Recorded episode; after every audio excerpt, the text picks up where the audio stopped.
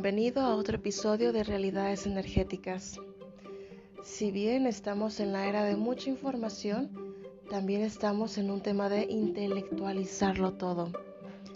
Es decir, cualquier tema, ya sea un tema político, ya sea un tema moral, un tema social, un tema religioso, un tema espiritual, todo es absolutamente literario todo es intelectualizado.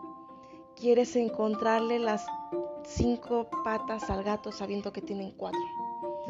Te pones a contarle todos los pelos al gato, aunque el animalito se movió y vuelves a contar de nuevo. Eso es intelectualizarlo.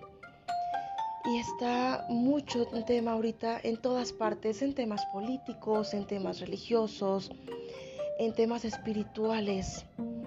Está bien que querramos estudiar el tema, que querramos estudiar algunos autores, que queramos eh, prepararnos, ser mejores. Está bien. Pero llega un punto donde no está tan bien cuando intelectualizas tanto que pareciera que te anclas y no haces nada.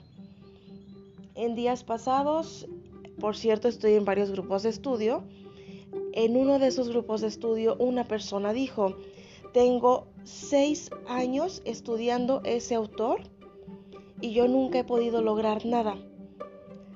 Hablando de otra persona que al cabo de un par de meses había logrado muchísimos cambios. Así es, cuando intelectualizas no haces nada, no logras nada. ¿Cómo vas a lograr algo si estás completamente sujeto al piso? Estás completamente sujeto a no moverte.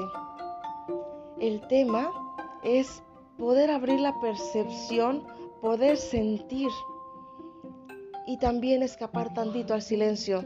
Porque si no estás intelectualizando, estás en el Facebook o estás en Instagram y cambias de una aplicación a otra o estás en YouTube o te hartas y te pones a jugar videojuegos o te hartas y te pones a leer un ratito pero estás intelectualizando todo el tiempo.